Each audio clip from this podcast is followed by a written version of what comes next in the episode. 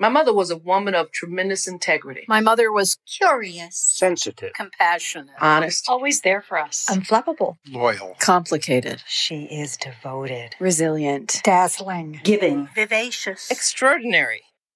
I just felt so happy when I got to spend time with her. It was it's almost like that feeling of a celebrity. She, it was so special to me to be able to see her. It's all I wanted to do.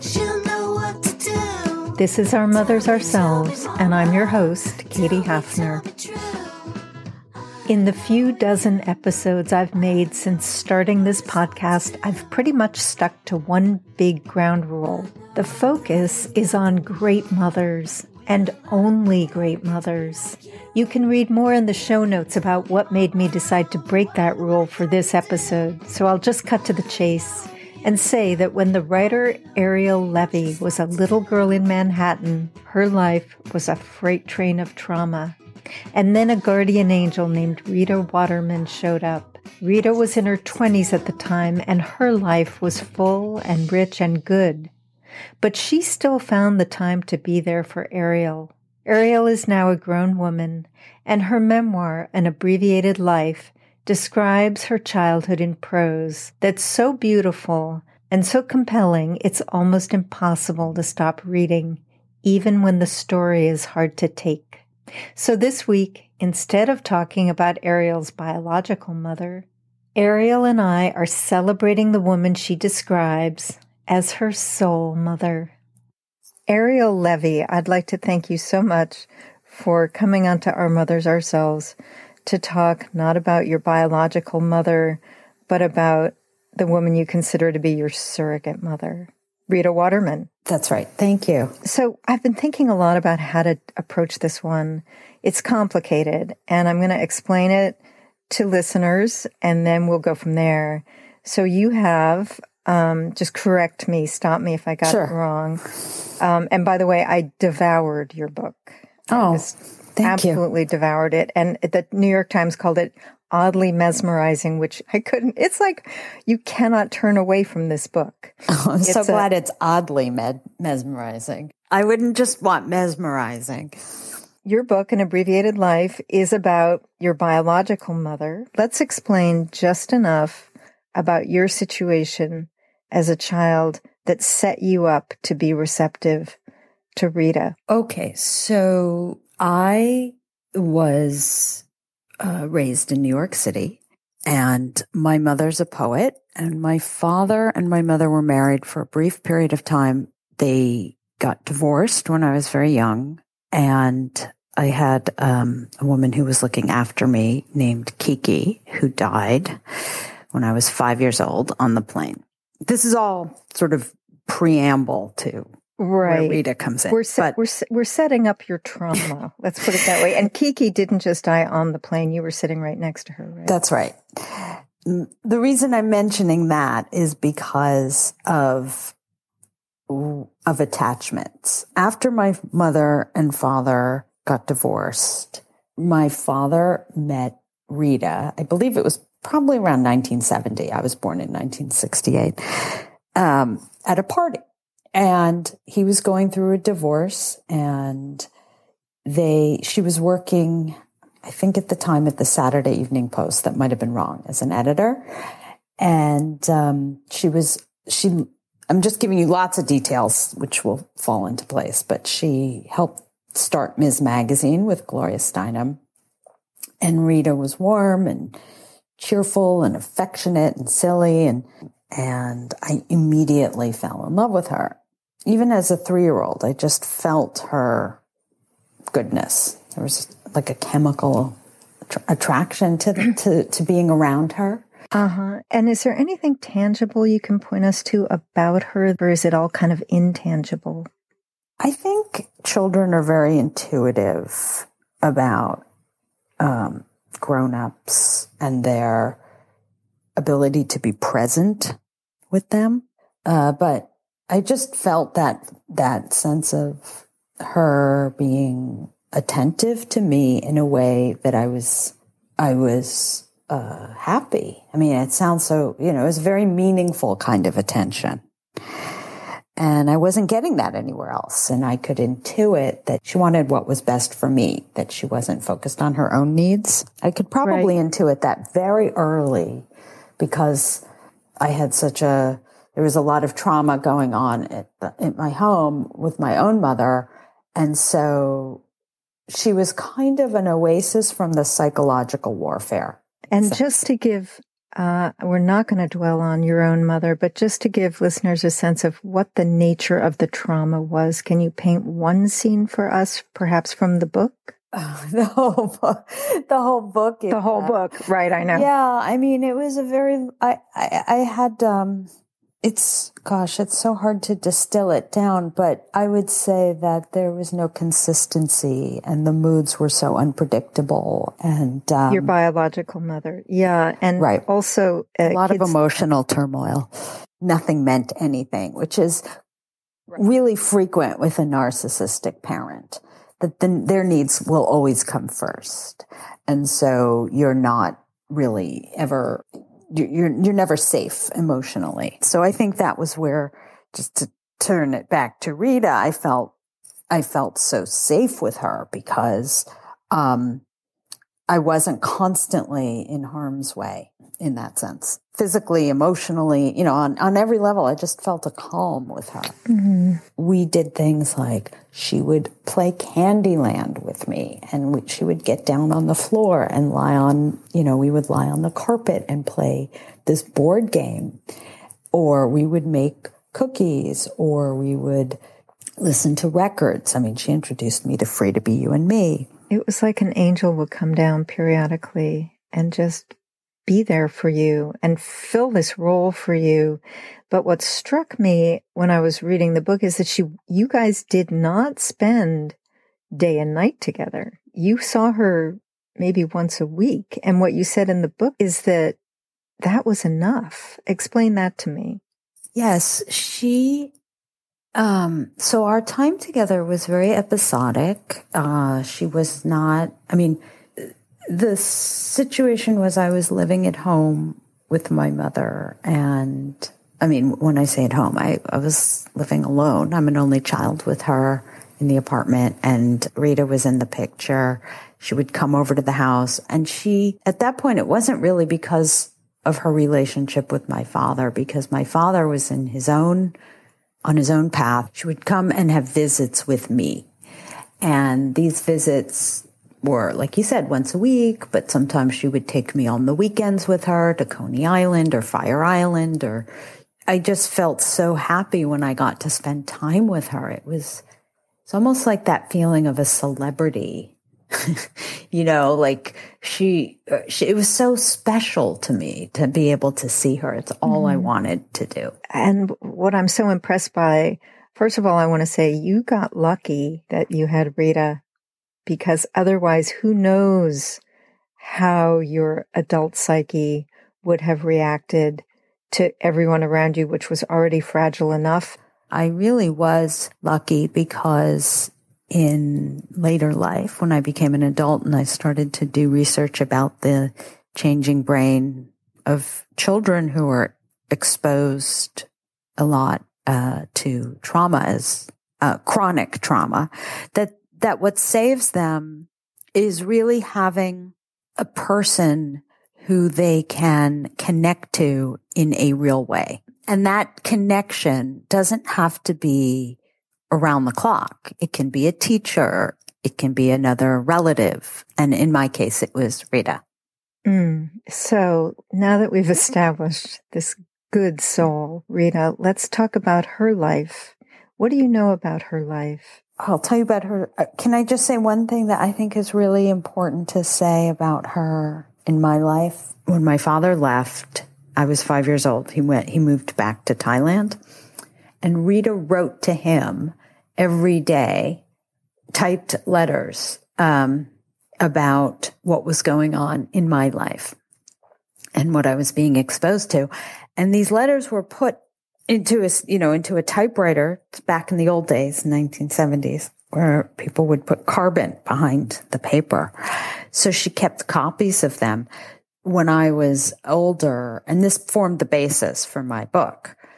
Um, I was get she, we when I was in my late 30s or early 40s, she gave me all of the letters that they were these meticulous dispatches that all began, you know, with Dear Harvey and really detailed about, you know, what happened during the day or if I went to the Hayden Planetarium or my fish had died or, you know, they were just like incredibly, uh, it was like an archive of my childhood. And she, and, and of course it did record a lot of the, the abuse and trauma as well. So she did that. I mean, it was remarkable, mm. like an act of humanity that, um, really speaks to who she, who, who she is. I read all about what Rita's, and there's very, by the way, there is very little about Rita Waterman, um, both on Google and in the literature. So I'm going to really depend on you to help me piece her life together. Let's go back to the very beginning of what you know about her life, like where she was born and what her parents did and where they came from. Oh, Who is sure. she? Who is Rita Waterman? So, you know, and I will just say that the reason there's probably not a huge amount of um, material on her is because she never really cared to be in the spotlight. She was such a hard worker behind the scenes. She did editorial production, which, you know, kind of keeps everything going and layouts and all of that. You know, she did the whole shebang at Ms. And she's Italian. Her married name is Waterman. And she's an Italian Catholic whose maternal grandmother came to the United States uh, through Ellis Island. Mm. And I know that her father and mother wed in 1934. It was a, you know, a loving Italian American community in Astoria, Queens. So she came, you know, obviously from immigrants, right? And her mother was the rock. And her father, as she said to me, jumped ship, which is what they were told uh, began working like as a dishwasher in New York City restaurants. And he was a busboy and a waiter. When I say jump ship, I mean from Italy. But mostly what Rita has talked to me about was her mother, um, because her father died and her mother had to work. So she grew up really with her mother as the the person who really took care of everyone. And her grandmother, no, not lived with them. She has a sister and a brother. You know, they were not a wealthy, I mean, they grew up like working class, right? Mm. But I remember her telling me that her mother worked in the coat room of her uncle's restaurant on 48th Street in New York City, handling coats and umbrellas and hats for 25 cent tips. And then she worked lunch and cocktail hour and dinner and took the subway and a bus ride back. You know, it was very grueling. Mm. And it sounds like her mother might have been a provider and a generous spirit, much the way Rita was. Is that the sense you get? A caretaker, yeah, definitely. I think, and one of the very big beats in Rita's life was that you have to think of her as being, you know, she was raised as a Catholic. Her mother was very religious and she went to college at Marymount Manhattan College where she graduated and she always had a job on the summers and she had planned on being a teacher because as she told me in the 60s in her world that there were just not that many options for women. They could be teachers, they could be nurses, they could be housewives, secretaries. So you know, this was before the feminist movement. And also, uh, the picture I've seen of her, this beautiful photograph of you and her um, together, she is beautiful. I know. She was a bombshell. I mean, gorgeous, right? Not that that matters, but it's quite striking. Well, the thing that matters is that she never commodified it. It was not, you know, that wasn't her currency.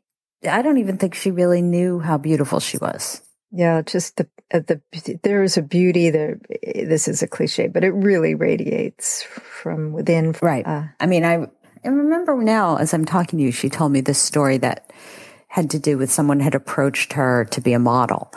She certainly could have been a you know top model, but she looked at that person like, why? Why would I want to do that when no, you know, like to be, it just, it, it, it could, it was inconceivable to her that she would devote her life to that profession when she could do something with her brain. mm-hmm. So when she was 25, she got married. Who so she marry? She married some guy Char- named Waterman. Yes, some, some guy, guy, named, named Waterman. Water Water person. no, water person is what. Um, I know. Well, I'm kidding. Right. Oh, okay. Yeah. well, well, let's explain. Water person is what the Ms. Magazine crowd started to call her. That's right. right. And right. Gloria Steinem still calls Rita water person. Love it. And Charlie Waterman was her first, well, her own, her only husband. And they got married when they were 25 and they stayed together, uh, two years. But she told me that it should have been two months, but because she's Italian Catholic, she's, they stick it out.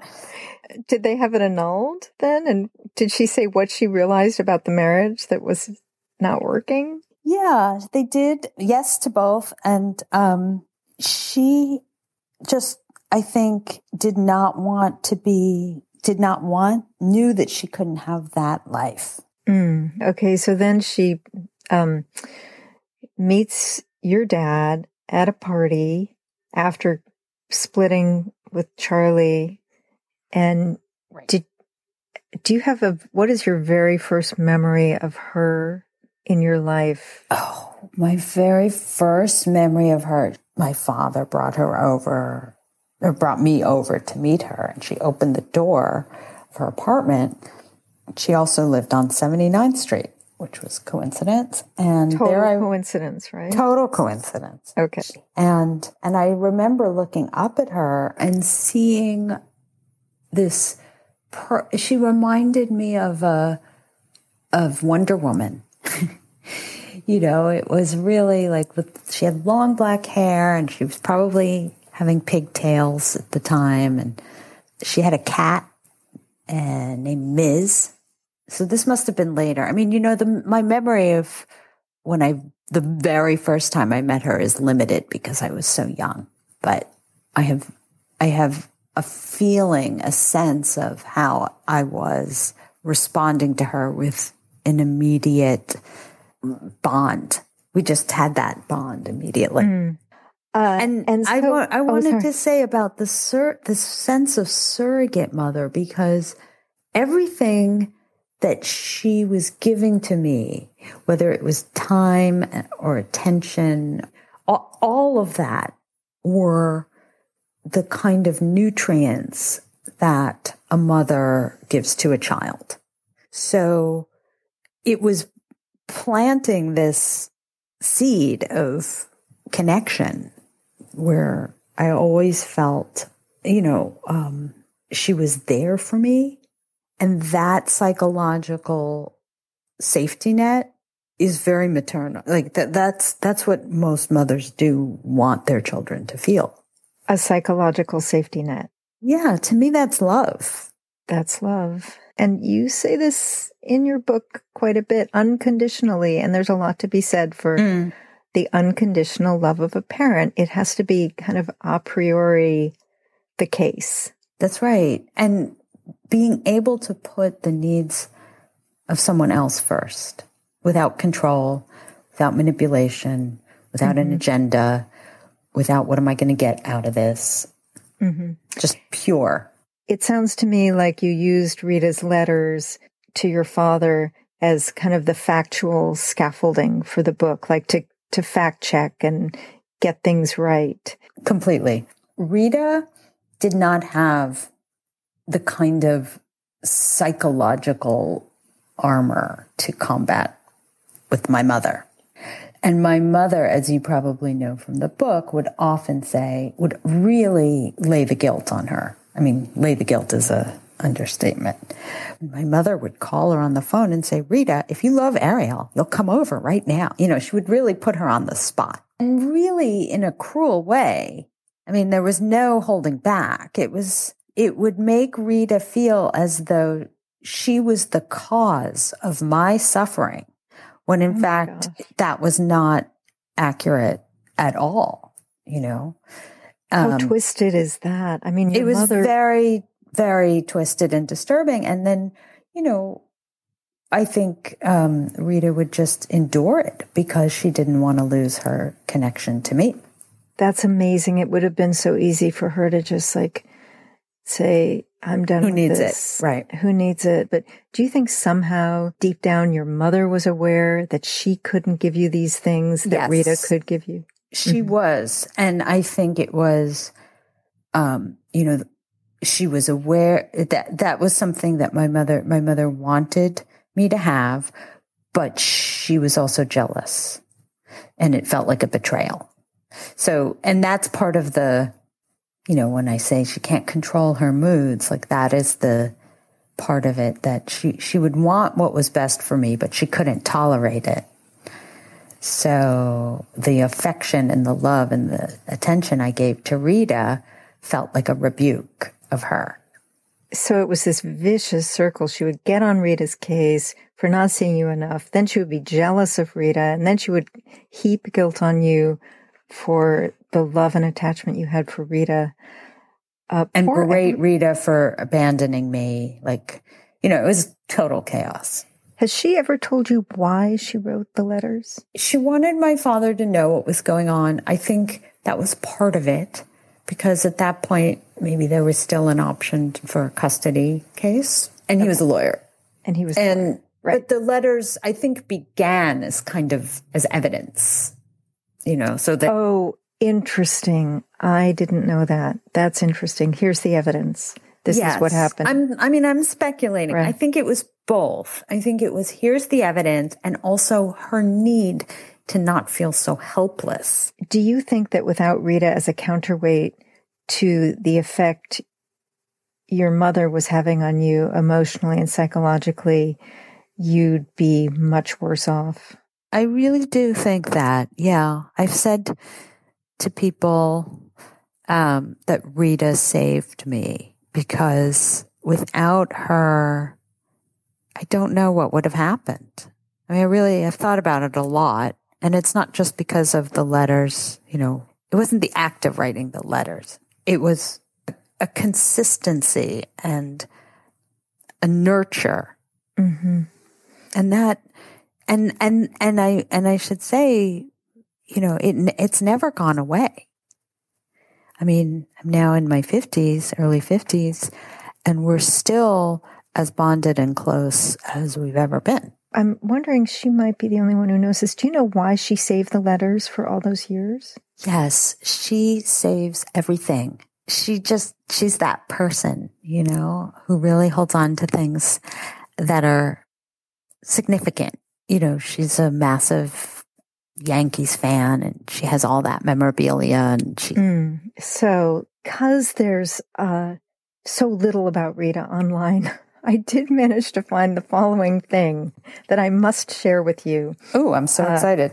which makes me just smile because I think I have this theory that everyone in the world has one object, a tangible object that sums them up as a person. And what I managed to find Oh, is this that. letter. I know, is this letter that she wrote to the president of Barkeeper's Friend. Have you seen this? No Oh my gosh, it's so wonderful. So uh, it's in her handwriting. Let me just read it to you. It's a one-page letter written in script. It's it's addressed to President, Barkeeper's Friend, gentle people. In my 72 years, I've written f- fan notes to Mickey Mantle, Roger Maris, and a few politicians. I've thanked people in the community and armed services for their dedication. Now I write to praise a product. In 1983, we bought brass lamps for our home in Fairfield, Connecticut. Over the years, they got really ugly. I tried another product, no good. Then my brother told me about this is the best part. Then my brother told me about Barkeeper's Friend.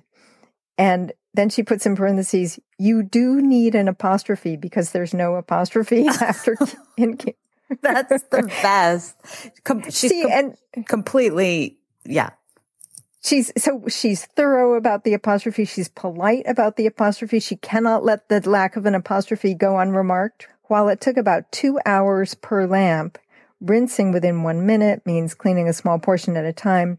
The results were fantastic. It's true I could not remove all the stains, but see for yourself from the enclosed photograph. Oh God. Regards, Rita Waterman. That How great is- is this? That is so Rita. I ha- I mean, really, that is so. You didn't even have to. There's no question that that speaks volumes about who she is. I had a feeling this letter summed her up. I never ever do this, but I am so eager to hear her voice. Is it is there any way we could call her and just to say hi and put her on the speakerphone or would she be too shy? Do you mean right now? I mean right now. Yeah. Um. Oh yes. Well, she would. I mean, I don't know about that. We can try. You can try.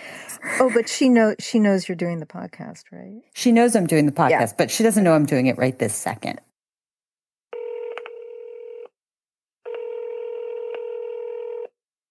Good afternoon. Hi Rita. Um are you there? I'm on the line. Honey, your your name didn't show up. It was some strange name. So I didn't answer, of course. Are you all right, sweetie? I am all right. I am on a podcast with Katie Hafner. Do you remember I told you about the podcast I was doing? Yes, you did tell me. And I sent you all about you?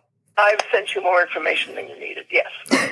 okay, Katie's on the phone with us. Is that Rita? I hope that's okay, and I don't want to be taking you by surprise, but um, I've just spent the last hour talking to Ariel about um, the role you played in her life, and you were feeling so abstract to me that I felt like I needed to actually just um, the the story Ariel told of your the way you stepped into her life it was just so moving. I felt this need to just hear your voice and and thank you personally for what you did for this little girl.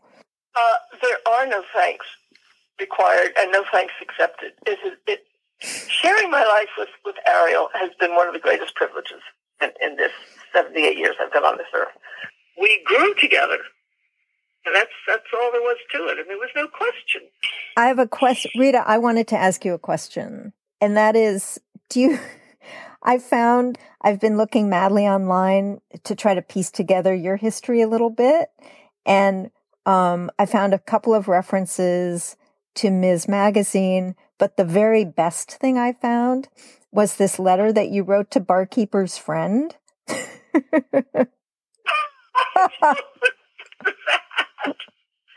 Our keeper's friend? Yes. Okay. So this is how crazy the internet is. You wrote a letter in your beautiful handwriting to barkeeper's friend and you reminded them ever so gently that they did need an apostrophe between the R and the S. I have absolutely no recollection of that. and uh, I read it out loud to Ariel and she said, you know, that I said, you know, my guess is that that this sums Rita up. You know, she loves to write letters and she writes letters beautifully. She's a she gently, very gently prodded them to fix the apostrophe. so you wrote all those letters to Ariel's dad. You gave the letters to Ariel when she was starting to work on the book. Why did you save them for all those years? I saved them because there was so much going on in her life that I couldn't remember what I thought I wrote to her dad and what I did write to her dad, which is why I put the carbon paper in, so that I wouldn't be repetitive. And I Uh-huh. just threw the carbon paper folder. Uh-huh. And So there you didn't save them with the intention to give them to me. But it wasn't until, well, you remember the note I sent you with the cop, with the letters, Mm-hmm. which I said, this may make you laugh, it may make you cry. I don't know how the adult Ariel is going to receive this. Uh, Definitely did not make me laugh. I, I know it didn't. I think that, yeah, Katie was just wanting to connect to you and kind of hear how, you know, I, I, I tried to give the sense of how you are, but obviously when you hear someone's voice, it really fills it out. and then I think I mentioned to Ariel maybe we should call her and and Ariel at first said, "Oh, that's odd." and then Ariel said maybe we should. So this has been a this has completed the circle for me. well, that's that's absolutely fine. Uh, if it's okay with Ariel, it's okay with me. So that sums it up, right? Well, thanks so much, you guys. And Ariel, I I I forgot to thank you so much for um for talking to me about your soul mother. Oh, it's my pleasure. I wanted to do it because I wanted to be able to really, whenever anybody talks about mothers, even on Mother's Day, I'm always thinking about surrogate mothers and how they really contribute by choice. By choice. Exactly. Okay, you guys. Thanks a lot. Bye, Rita. Be good to yourselves and please stay safe, everybody. Okay, you too. Rita, I'm going to hang up and I'm going to call you later, okay? And that's it this week for Our Mothers Ourselves. Our theme music was composed and performed by Andrea Perry. Paula Mangan is our artist in residence. Our intern is Rosie Manick, and Alice Hudson is the show's producer. Join us again next week when we'll be talking to Allison Oakwan, who posted a photo on Facebook with her mother's ashes, and that angry post went completely viral. Please visit us at ourmothersourselves.com and contribute your word to the Mother Word Cloud. Our Mothers Ourselves is a production of Odredex Studios. I'm Katie Hafner and I'm your host. Have a great week, everyone. Stay safe